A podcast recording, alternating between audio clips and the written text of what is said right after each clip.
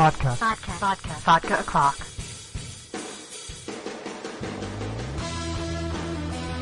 Hey everyone, it's Amber Love from Vodka Talk Podcast and AmberUnmasked.com.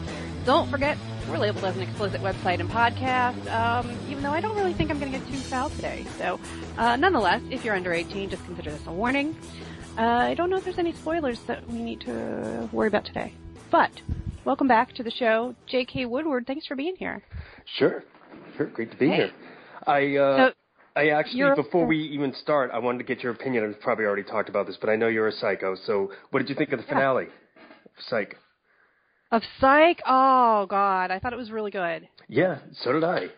So did I, and it didn't feel that like as finale-ish as most finales. You know, it was like a it had all the magic of a, like a regular episode. They didn't like dwell on the, you know, this is the last one. This is the last one. You know, other than the fact that he was trying to tell Gus the whole time. But Right. That's what was it was really cool about it was it felt more like the end of a season. yeah, Um and it had some really cool uh like uh an Easter egg in there for Monk. I don't know if you caught that. Mm-hmm. Um that was like so fun because I was wondering I'm like, "Oh, they're they're relocating to Santa Barbara and like, "Oh, wait, not Santa Barbara, that's where they were, to San Francisco." And all I could think about was Monk and I'm like, "Well, same network, wouldn't that be a great crossover?" yeah. Well, I mean, when Psych started out, it was like the the the uh, the show after Monk.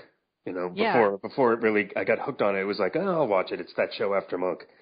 Um, Right. So it was always kind of connected to it in that way. But yeah, that's that was kind of cool. I liked it. I was sad to see it go though, because I'm gonna miss that show.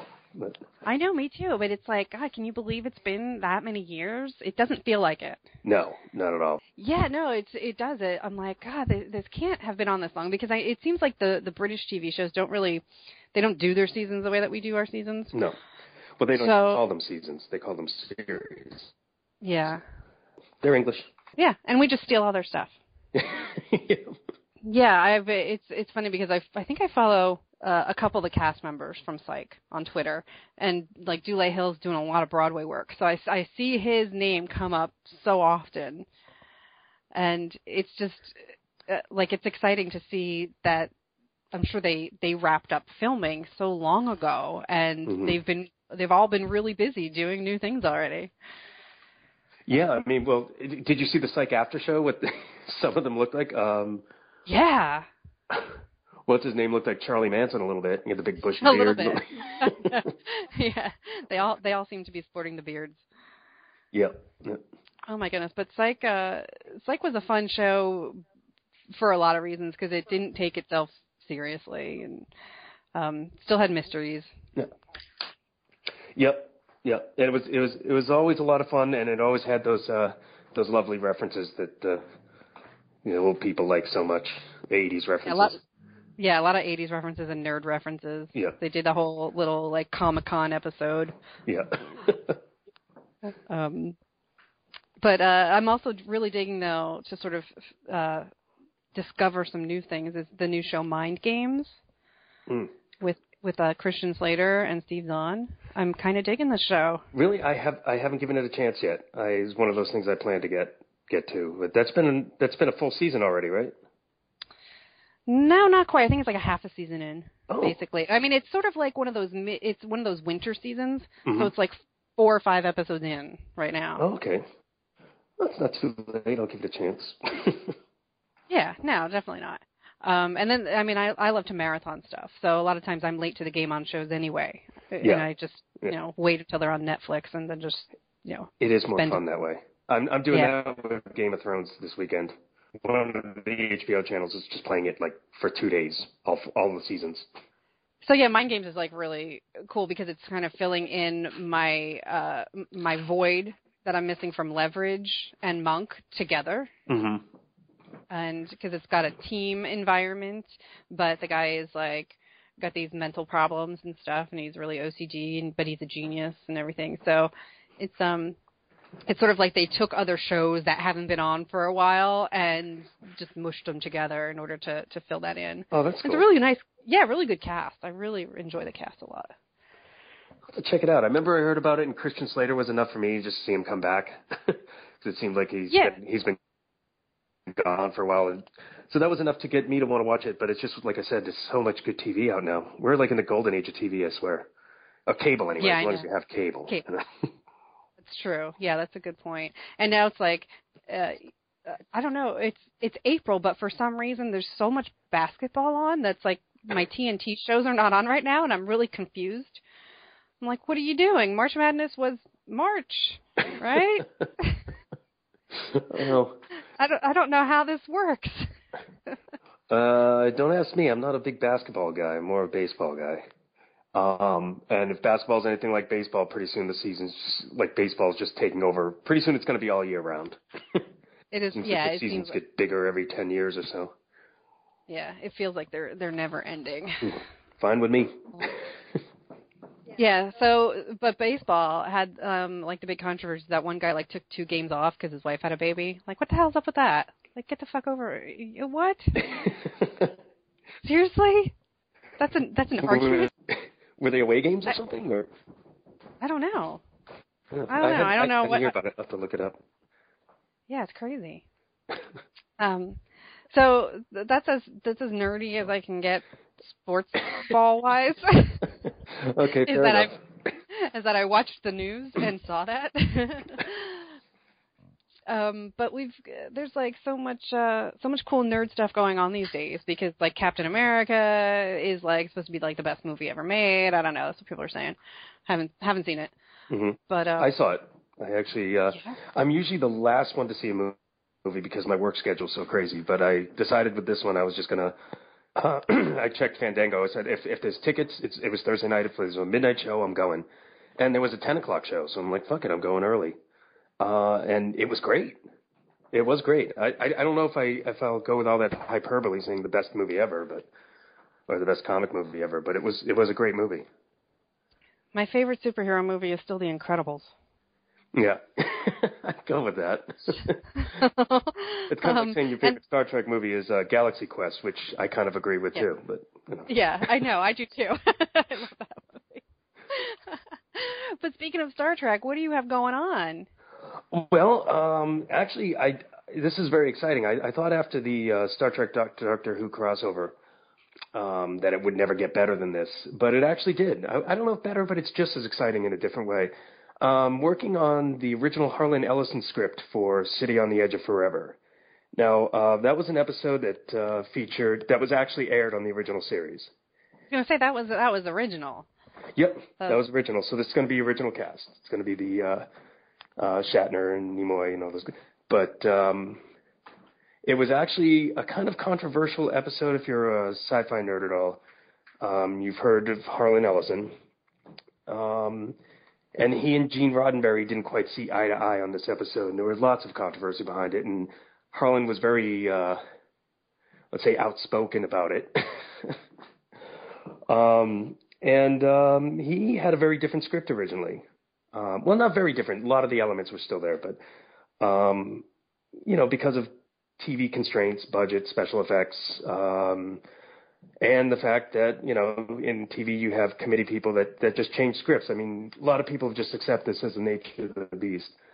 Um, Harlan really didn't, and he's never really. Um, I guess there was a lot of miscommunication. There was a lot of things Gene Roddenberry said about his original script that weren't true, and or, or that were misquoted, or and stuff like that. So Harlan has been bothered by this for a while. He's always wanted to get his script out there, and he actually published the script in a book with a big foreword about the whole story. Um, but now we, we wanted something visual, so we decided we'll do the comic, and we're going to do his original script as it was meant to be in the episode, um, as a five-issue limited miniseries. Okay, because I don't I don't really think of Harlan Ellison for some reason. I don't associate him with TV scripts. Uh, uh, it's just because I'm not well versed in his work. Um, Well, Now, he is doesn't- he, I don't think he does that much TV after this, but um, this was in Yeah. the 60s. yeah, well, like you said, it's part of the process. Um, I, I listen to some uh, writing podcasts, and it's just it, it's just interesting how you can be uh, making a living as a professional writer out there in Hollywood, and nothing you do ever gets made. Yeah, Like you're just constantly your your pilots are being bought and you're getting an income, but they never actually go anywhere. Or if you're selling rights um, and you're getting optioned and stuff like that, those get renewed every couple of years and Yeah. whatever, and you're getting an income from that. Um, so it's just really interesting to hear these stories of like, well, well, what have you done? Well, Yeah. nothing you've seen. No, I've I've written ten scripts this week, but nothing you've seen. You know? Yeah, Nothing you've seen. And, it's, and sometimes they'll even buy scripts just to, uh, you know, cut the pieces out they like and put them together with other scripts. I mean, and then, then they have to buy the script if you have a good lawyer. Um, so you'll sell a script and then have nothing recognizable or not even really a credit. You know, and it's just kind of weird how in comic books it's so kind of the opposite of that. You know, you're used to working where you have your name put on the cover and it's your thing, and you know, um, edit, editorial gets involved a little bit, but you know, the, you very rarely have to change your art after it's done. They just kind of guide you in the beginning. Um, so it's kind of like a it's a very different industry, and I- it's not uh, very rarely outside of being an actor do you get like name recognition. You're sort of just part of a committee, part of a team. So I think, with- and I with- think that was hard for for. Go ahead. No, no, go ahead.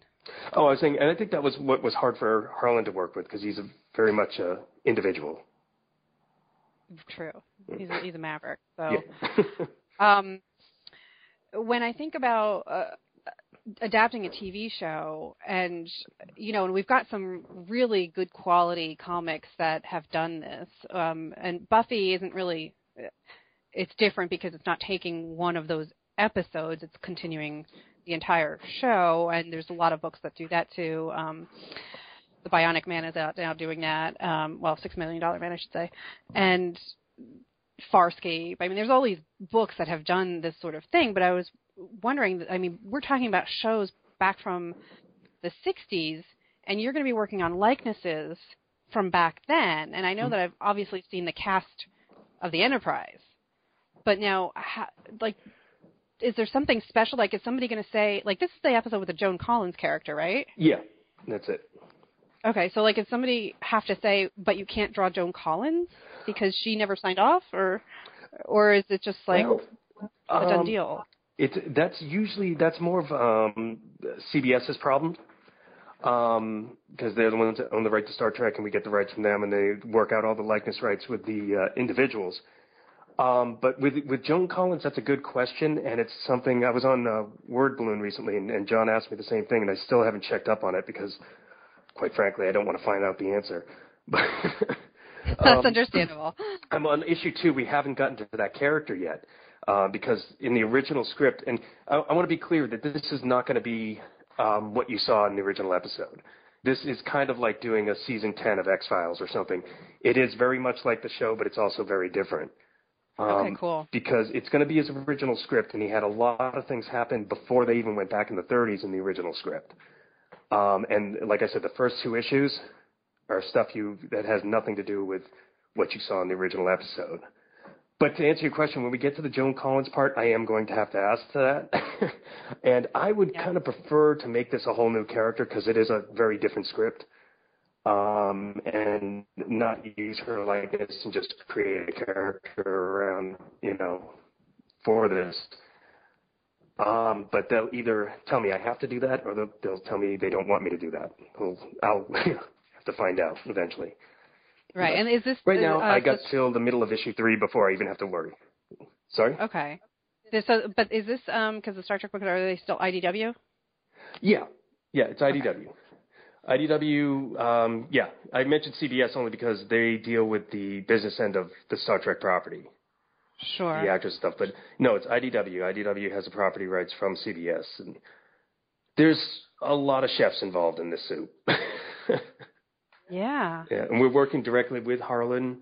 Um, the same team from the Star Trek Doctor Who, uh, Dave and Scott Tipton, are doing the adaptation from the script. So um, pretty, we pretty much got the band back together for this. So it's going to be the same as, as Star Trek Doctor Who. But we're also working uh, with Harlan directly, which is kind of a big thrill for me as a sci-fi fan. Um, Well, of course. I mean, I mean, but even just as a creator, because he's he's one of these go-to people that we we look up to and and just look at his wisdom, you know, if you will. Mhm. Just like you try to learn from him, because of all of the experience and, like you said, very opinionated. Um, one of one of his big things that I see people tweet the most is his little uh, YouTube clip about pay the writer. Oh yeah. because that really doesn't happen. that doesn't happen so much in comics. uh, I remember um, just because of those clips, I was I was a little scared to meet him because um, he's he's um, say a vibe. He, he's it's you, you mentioned wisdom. It's angry wisdom, though. You know, it's, it's, it, there's a frustration to him, and he just doesn't um, he doesn't even bother with a filter for that. You know, um, I I'd watched a movie called uh, Dreams with Sharp Teeth, which was basically his life story. It was a documentary about him. Um, and I you know, after watching that, I'm like, I, I don't want to get yelled at by this guy. and, and I had to meet him for this project. And I was like, I was very nervous about it. And then I sat down and I watched the movie with my wife, and she goes, he's, he's just like you. He reminds me of you. it's like, oh, God. Well, it's, yeah. That's what I'm turning into. Uh, Neal Adams has that, right? Mm-hmm. Isn't he the one that's like really mean to people? And it's yeah. not it's not it's not to be Yeah. mean, but it's to be very real, like Yeah. so incredibly real. Yeah, there's there's no politics. There's no manners even, you know, you could say. Um, he doesn't suffer fools lightly and uh you know, some people love him, some people hate him for it, you know, but it's he is what he is. And um I mean, I personally think it's great because I've I've had an, you know, enough people blow smoke up my ass and I just get a little sick of it, you know. So it's nice to have somebody who who will tell you in no uncertain terms if he likes or doesn't like something. And the thing is, I've also seen another side of Harlan, um, where he will unquestionably praise you if he likes something. So it's not just negative. Um, he's just very outspoken, you know, and, and of course the negative stuff seems to be more entertaining to people, but but he's just as outspoken when he likes something. So So what's uh, who's your editor on this? Is it Bobby or no, we're working with uh, Chris Ryall himself. okay? I, I, That's awesome. Yeah, I think he's one. He was the one that was really excited about this and put this together um, from the beginning. This is something I've known about for six months. He actually called me about it and told me, and um, it's been something I've not been able to talk about until about two or three weeks ago. Um, but it was it was one of those things where we had to nail it down, you know. Uh, but it was a project he's been trying to do for a long time. He thought we all thought it would make a great comic. Well, I mean, I'm glad that he recognized. Obviously, you guys have you've worked for IDW forever, it seems, and um, you know they they know who the right team members should be. I mean, that you you know you're one of the biggest Star Trek nerds I've ever met in my life. um, as as are the Tiptons as well. Um, so and it, it and I'm I'm really happy that he put the team back together. You know, because I enjoyed working with Scott and Dave on on the um, Star Trek Doctor Who crossover. Um, and we kind of had an understanding. Like you said, we're we're all big Star Trek nerds, so this this is a huge thrill, and we just. I mean, it's a, it's a joy to give him a call when I have a question about the script and, and offer ideas, and you know, this is something we probably do. Um, as you know, this is probably stuff we did in high school just for fun, and we're doing it for a job. I, I was just is- thinking that. I'm like, I'm like, I bet this was your fan fiction. I'm like, Yeah. I bet you already were doing this. Yeah, yeah, exactly. So, um, so how many projects are you working on at one time? well, I'm actually working on, um, well, technically three, um, but I think the other two, the other two, one of them is 49th Key, and that's um, something that that is going to be um, direct to trade paperback, or actually hardcover. It's an Archaia book, uh, and that needs to be done by you know the early autumn. Um, so I'm kind of working on that in the background, but that's probably going to be put aside because this project's taking so much out of me right now. I'm I'm kind of putting in like hundred hour work weeks as it is. So, but either Which way, is that, normal for you. yeah, yeah, it is really. so it's hard to. It's with painted comics. It's hard to uh, do several projects at once. But by the time issue four of this is out, I will be done um, 49th Key, and I believe that comes out sometime in the late autumn. Uh, and I'm also working on something with um, Chris Kipiniak, who uh, his only comic credit. He's actually an, uh, a Broadway actor, but he he did have one comic credit that I don't always like to mention, even though I loved it. It's the Nightcrawler miniseries in like 2001. Okay. Uh, it was one of my favorite X X miniseries, but uh, didn't do too well. But uh, he is a great writer, and we're working on something called Behemoth. It's a four issue miniseries, and that will probably be out late next year. And then I'm working on something with Tony Lee, Oh my goodness. which is called Emerta, and it's a crime uh, horror story.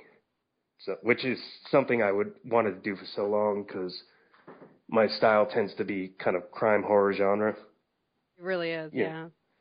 Well, that's why Fallen Angel was like your thing. Yeah. Well, that's coming back too. Oh, thank goodness. Back. We're, we're actually it's way too early to talk about it officially, but um, let's just say that um, me and Peter ha- did talk in London, okay. and when this is done, we're going to be talking more about that. So I remember because you got you were just like I was so upset when it when it ended, and you were like, just just accept the ending, just accept this ending, and be happy about it. yeah, yeah. it was like psych. It was like you know, it was like a chapter. You know, I, I never thought it was an end, though. I mean, if anybody who's read the the last miniseries, Return of the Son, it felt like a very much a finale. Um, but I don't think it was. You know, and I think, I think there were. spoiler alert: Bete Noire was destroyed. The city that that they dwelled in. It's kind of like if in a Batman book, if Gotham got destroyed right. you know. Um, but then the characters just spread out all over the place. So there's so many stories to tell now because it was an ensemble cast and they have no home. And they all went their different ways and who knows what's out there, you know. So um, I think the next miniseries is probably going to be the most exciting. And we're going to do a, we were talking about doing like a campaign with it too, like see if we can get um, maybe a 10 page free comic book um, sold through Comixology or something that catches everybody up.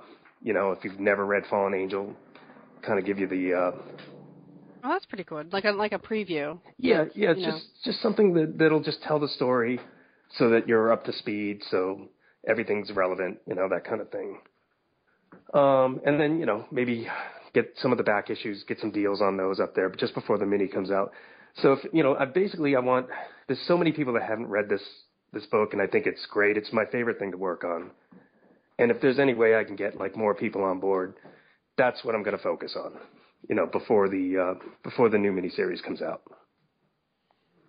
Well, that's that's good. I mean, I I always thought it was very underappreciated too, which seems so strange because it's it it answers uh, the fans' questions and the fans' demands about what they want to see in characters and in story. And I'm like, you know, you, you would be one of those people who'd be pointing out like waving, you know, going, "This is it, read this," and uh, you know, and Peter had the same response. You know, at times he would do writers' panels and stuff, and uh, people are like, "Oh, we want a female character that's like this and like this and has these qualities, and we want, uh, you know, we don't want her to be an object, uh, uh, you know, for for a man to go save all the time." And it's it was interesting how it's been there and somehow got missed. But if you were to stamp, I don't know, like a a different publisher on it or show more boobs, I don't know. It's just like it's it's bizarre that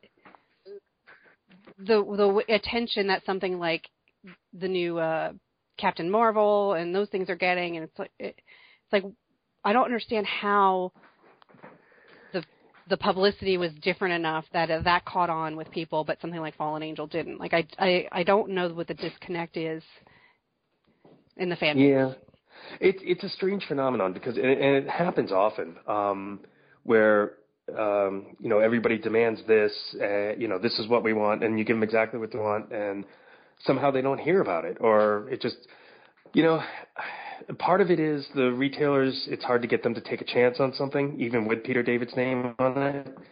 Um, but I don't think it's just that because. Uh, you know, you can go to your retailer and ask for stuff if the, if the word's out there. It's it really is strange.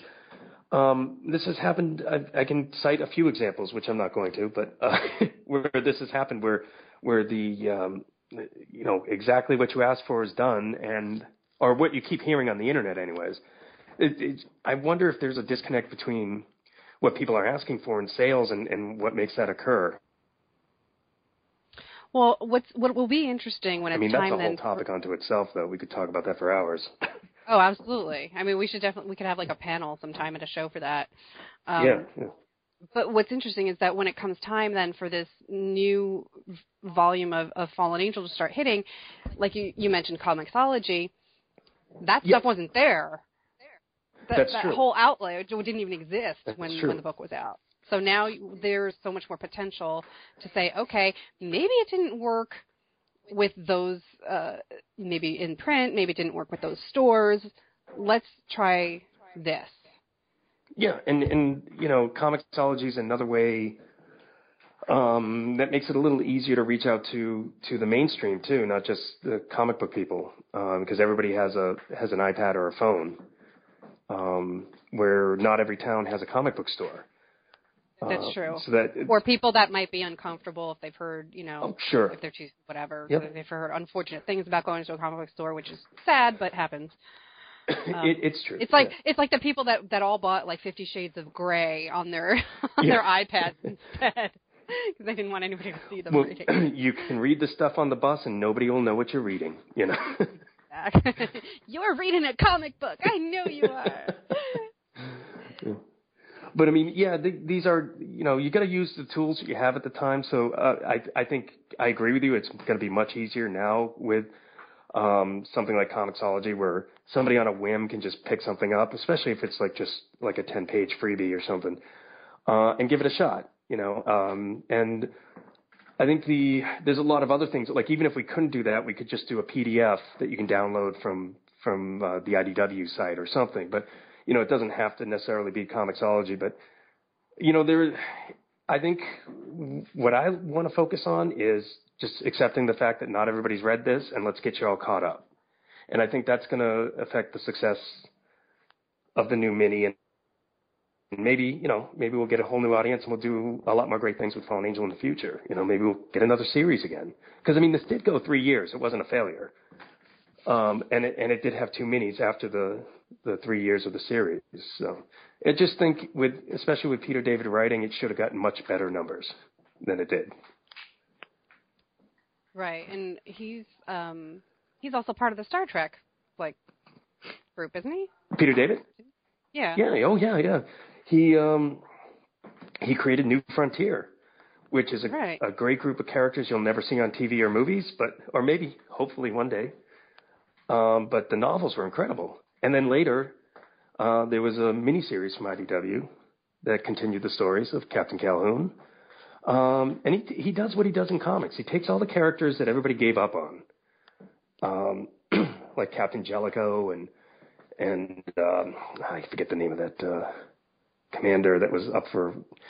Doesn't matter. He takes a, a few B-list characters uh, or C-list characters from Next Generation, throws them in there, creates a f- uh, few more characters around them, and then comes up with this great crew that that you know if if you first heard about it, you'd be like, what? it seems so so strange that he would choose these characters, but they become interesting, and it's kind of what he did with you know Multiple Man in X Factor. but like but like you said, it's you know, so obviously there should be a massive Peter David fan base. And uh, you know, if they can if they can just take a chance on something that's uh, not licensed property and take it and say, you know, but this is his other vision and this is his other passion, give this a shot. It's you know, it would be nice. Yeah, well, definitely, and it's it's funny because I'm thinking of like all the all the times we did signings together, or I was next to him at a con or something, and just hear him talking to fans. Um, and they'll always say, "I buy everything you've done," and he and he, well, oh, so you've read Fallen Angel? And they'd be what? What? you know, um, it is it is strange because n- nobody's heard of this. When they say everything he's done, they're talking about property work he's done. You know, whether, whether it be Marvel or whether it be Star Trek or. But I mean, this was 100% his, and it's, in my opinion, it's his best stuff. Having actually read everything he's done. Yeah, I, I certainly enjoyed it, and because I didn't know what, um, like what it was about, I had no preconceived notions going into it.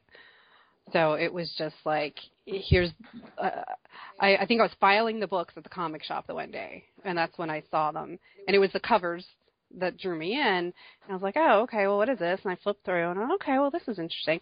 And then it was when the omnibus came out. I was like, now I can like read it. Now I can mm-hmm. get really get invested in, in in what this is. And that was a great you know, experience. Cool. I'm I'm glad you you know like I wish that that was a more common story.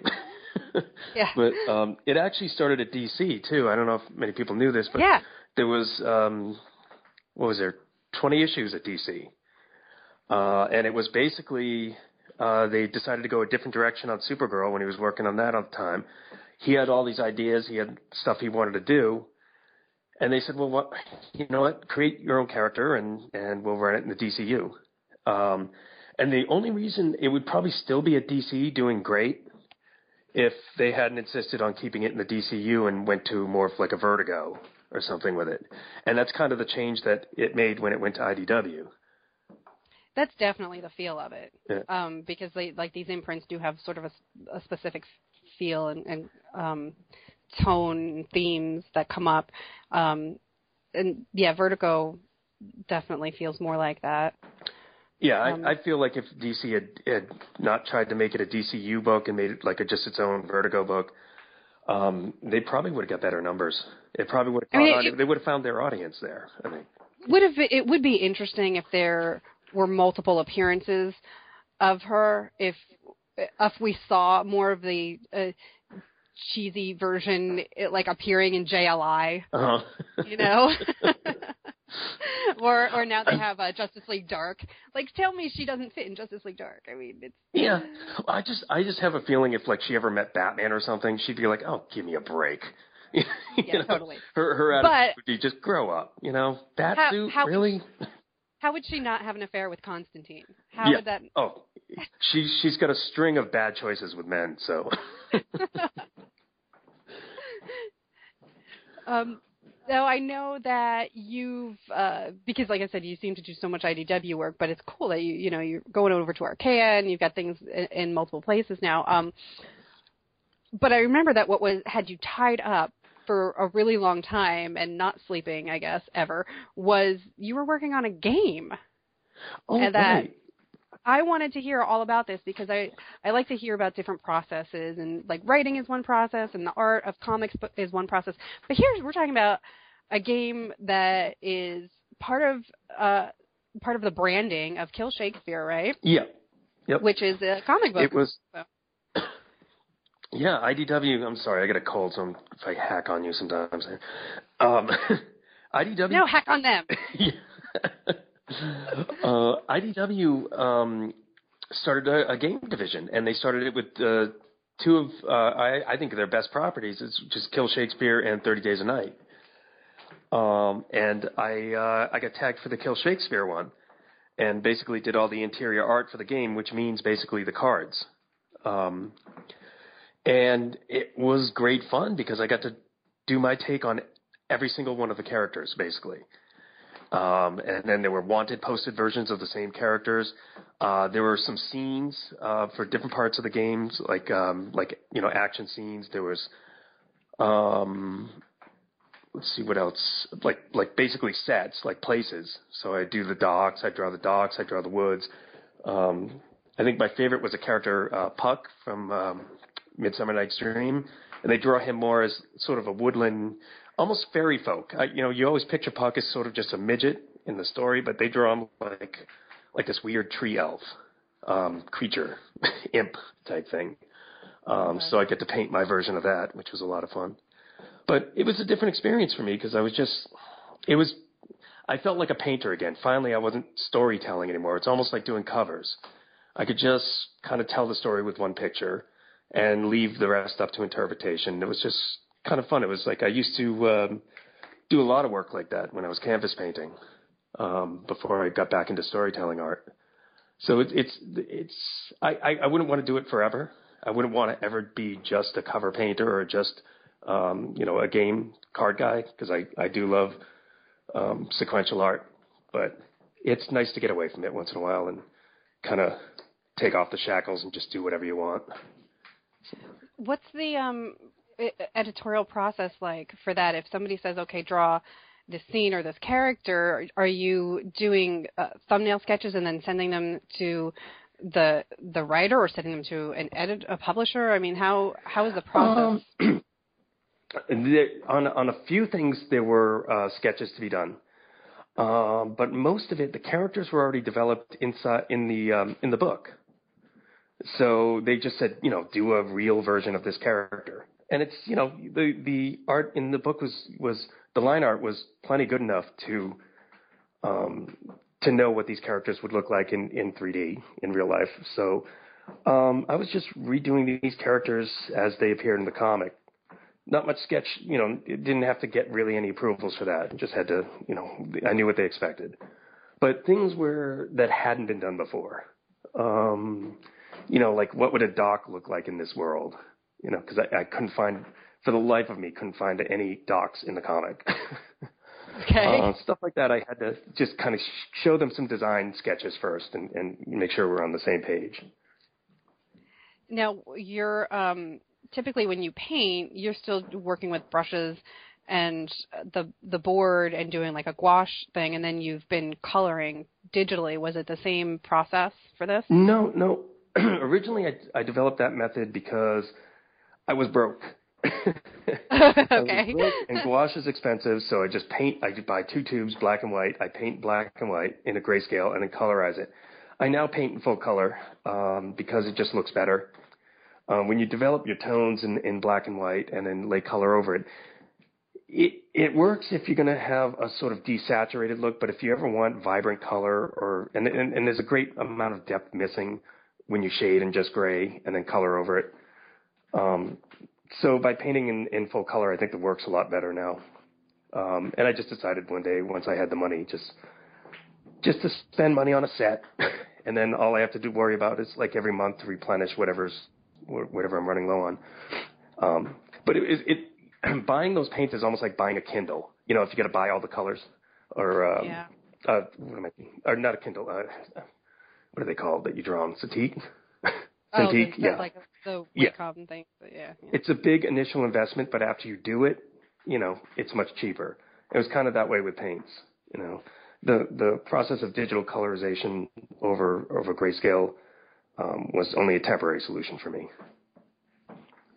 Okay, that's interesting because it's it, it seems like more people that I I follow their blogs they are moving in the opposite direction and they're learning the whole process of um, they might start with coloring digitally and then they start doing their inks and colors digitally and then they start doing their you know pencils inks and colors all digitally Well, I, I always like to go the uh, other direction.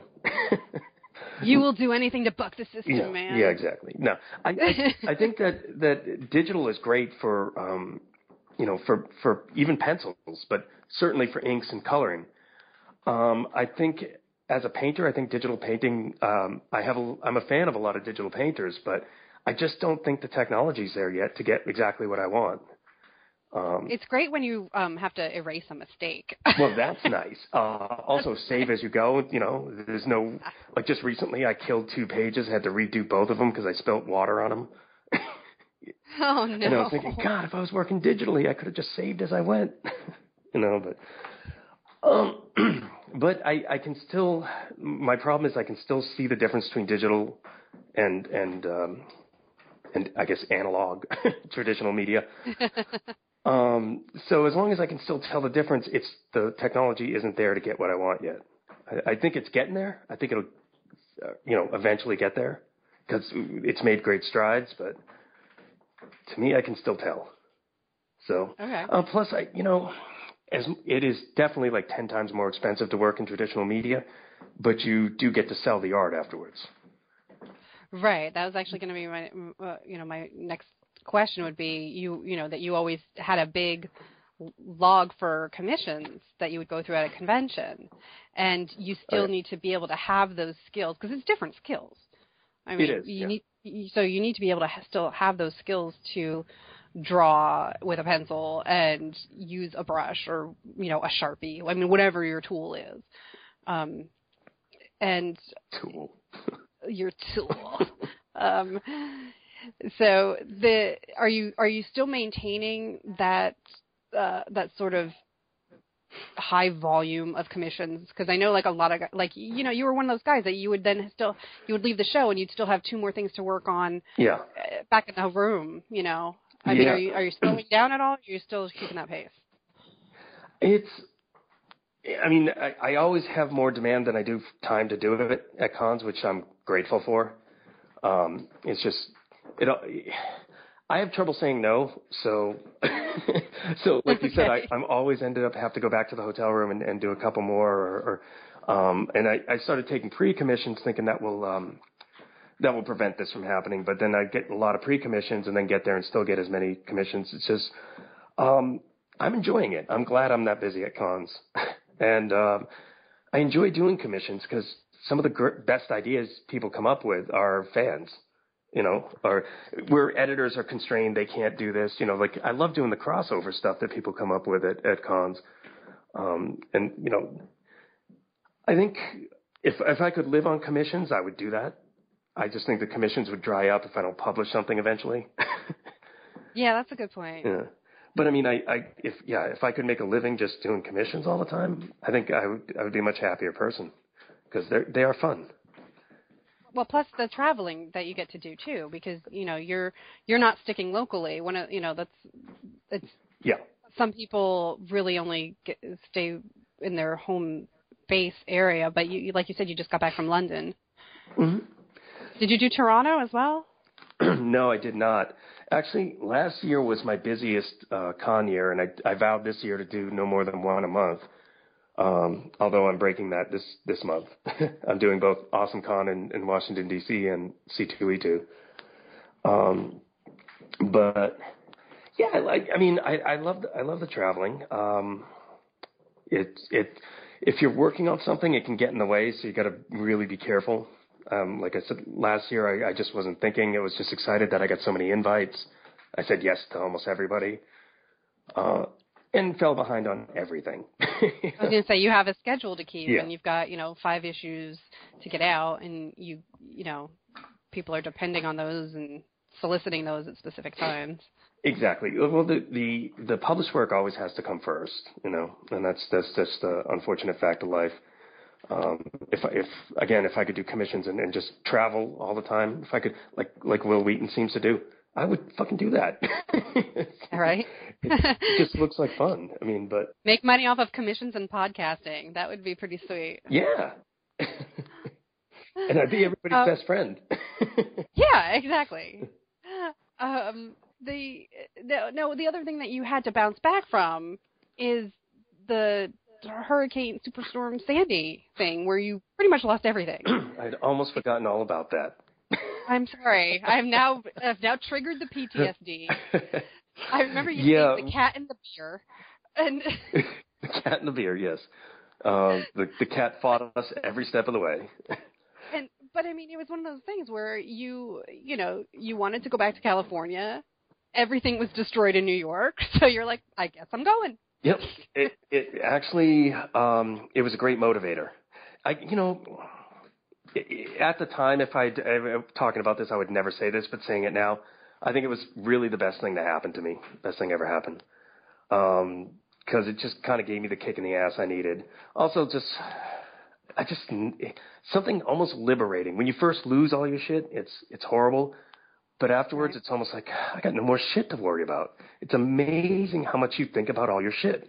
You don't know you're thinking about it, but Yeah, um, just expect it to be there. yeah, and and I have a I have that collector bug. You know, ever since I was a kid, it's like oh, I got to keep everything. I love you know, you know. But I also have that um, efficiency thing where I, I don't want my stuff cluttered all up. Um, that conflict went away. That decision was made for me. You have no more shit. It was kind of Yeah. it after a while, after you get over the the initial shock, it's kind of a good thing. And it got yeah, it got me out to Long Beach, which uh, because it was it was certainly not visible um you know from like from an outside perspective because i mean we have all the same friends so i know that everybody pitched in and did whatever they could to help you guys out and you know send you you know new supplies and new clothes and everything that you needed Yeah. and but from like an outside perspective as as i was watching this take place on social media you have this you know you had this attitude where it was like yep okay this is what i'm handed now I got to deal with it. Like, you know, like I didn't see a breakdown. I never saw a meltdown, and I would have obviously just lost it. it well, it, you know, I don't mean to sound like I'm complaining, but the amount of stress you're on with deadlines, anyways, a hurricane's almost nothing. He's just like, oh, this is nothing. I was working on uh, Star Trek Doctor Who at the time, and it was immense pressure near the end um, as all the lead time got eroded, as happens, you know, when you're working with properties. The lead time got a little eroded, so now I've got four weeks to get each issue done, and it was just crazy, crazy pressure. And then all of a sudden, I got like this three day vacation. I mean, it was freezing cold in the rain, but hey, I'll take it. yeah, we were like, you know, we were out here with chainsaws chopping up, you know, every fallen tree to have firewood, and it still lasted. Like this, is the firewood that we're burning today is still left over from, from hurricane trees. Wow, after this winter you had, that's saying a lot. Didn't you have like a ten month winter this year? Yeah, it felt like it. Yeah, it absolutely did. Mhm. It's uh, it snowed like every other day. Um, I've never but yeah, been so happy to be in Long Beach. yeah, I know. I was like so jealous. I'm like everybody's oh, going like, we got 12 feet of snow. I'm like, fuck this. I'm going to the beach. Yeah, I'm like, I'm like, where is Boom Studios located? Do they have a job? Can I go? I'm like IDW's out there. I'm like, who else is out there? Ah, Lots of people. yeah. I and and my mother actually shocked me the other day because I What? I was talking about C2E2. I was like, I'm because this winter has literally just taken its toll on me, and I've been ready to become a TV news headline, going insane. and um so I just need to like get the fuck out of town like so bad like I need to get out of the out of the house I need to do something besides go to my job and go do something and C2E2 is going on you know going on and I'm like I'm just going to book the flight and I'm going to go and there's no hotels anywhere because they're all booked up. And my mother she's just like well how much would it be to go to San Diego? And I I was just like about 3 grand. And she's like oh okay never mind. Wait, But, why um, would it be three grand? For round trip? Well, no, I mean for like the whole Oh, expense. all of it, like yeah, yeah. Like they actually everything that that encompasses it.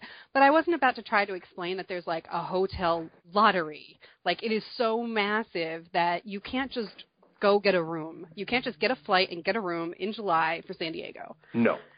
No. It, it, it's it's a process, and it, and I don't know that she would understand the magnitude of it. It's like no, you know, like getting a you know having a weekend getaway that doesn't involve a comic con. That's what normal people do. Normal non non nerdy people go on to Travelocity and they book a flight and a hotel, and they're done.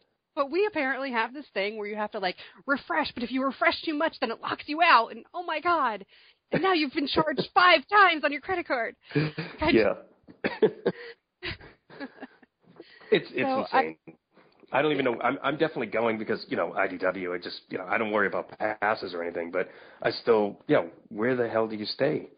Um, there are a couple of secret places I know about that are in not so nice areas, um, and they're shitty rooms, but they're like a mile away, so that's actually walking distance. That I found that seem to always be open till the very last minute, although that's changing every year. Um, but that's usually what I rely on.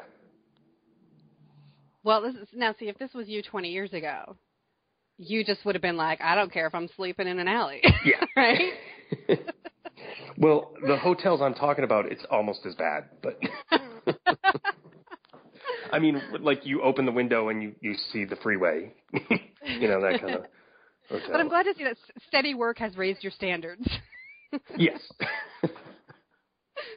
I'm not saying I don't still sleep on the sidewalk some nights, just, but that's by accident now.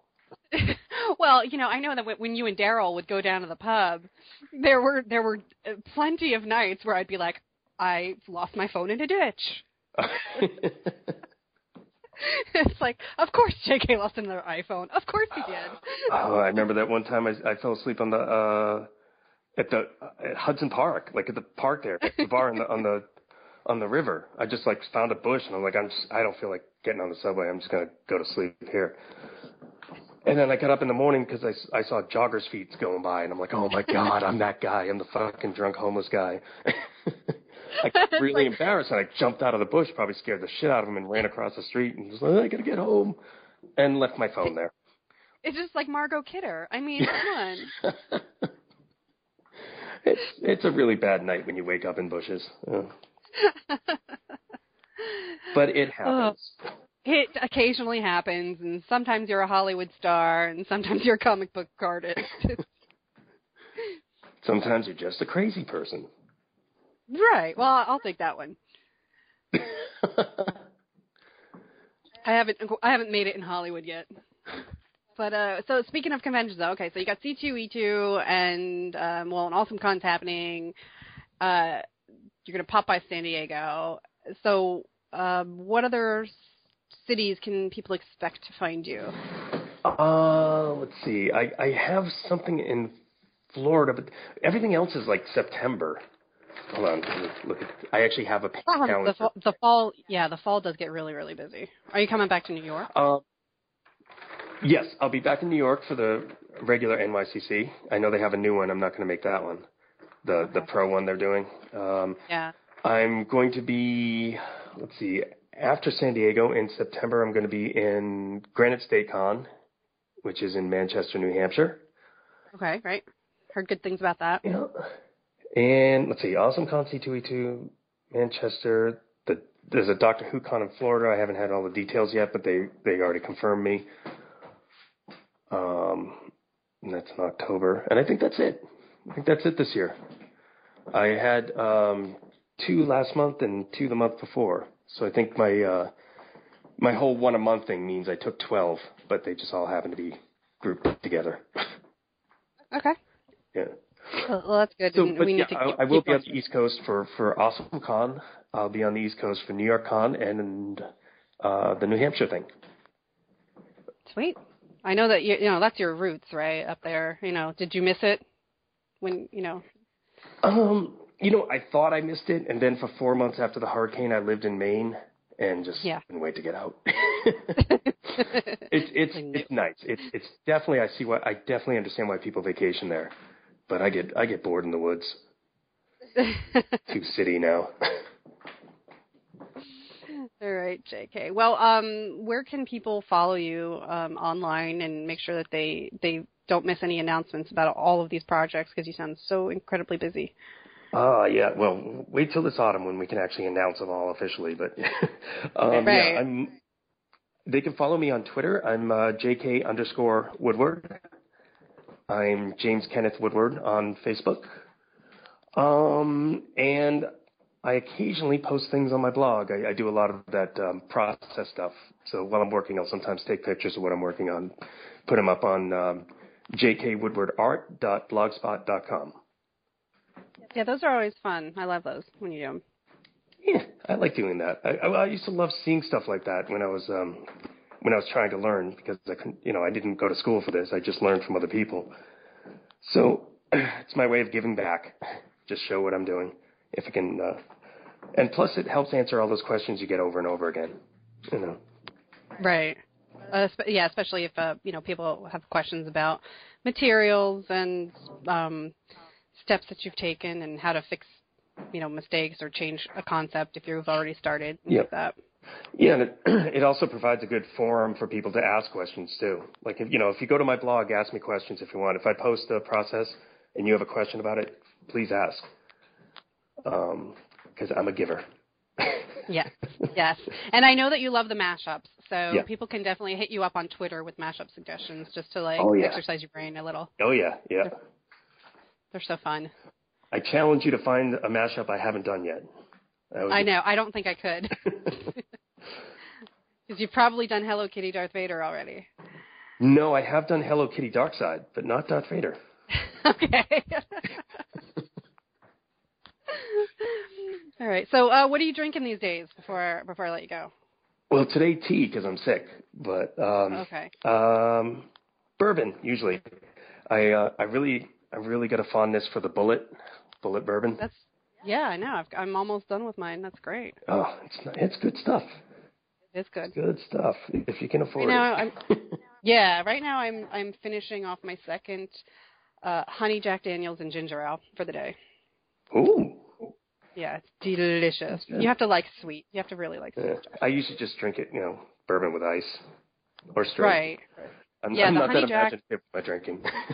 Yeah, but that's just it. That's you know you can drink that honey Jack Daniels like right out of the bottle, and it tastes like medicine. Like if you can't sleep tonight because you're coughing, that is my prescription for you. honey Jack Daniels. Okay. Well, that's Yeah. pretty much what Nyquil is, isn't it?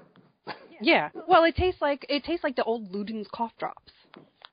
Ooh. So like the no, there was a honey one. There was a honey flavored cough drop that I can remember in the seventies when I was a kid. I used to Oh, just yeah. eat them like candy. I would go to the drugstore and like that was what I would buy instead of candy would be cough drops because I'm a dork. You're weird. Yeah. um, so it tasted like the honey cough drops, and that's and you know it was great when I was sick and uh, now about a it's got the added, added bonus of getting you drunk. of Jack Daniels.